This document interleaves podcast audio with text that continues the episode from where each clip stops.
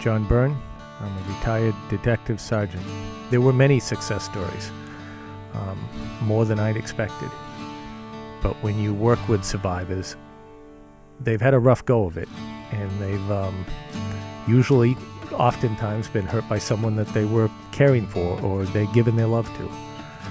And to see people hurt in the worst way like that, and to come back from it, it it's remarkable. And you know what SASM does, what police investigators do. It's tough work when you're when you're doing this for when you have cases pile up on top of each other, and the years pile up.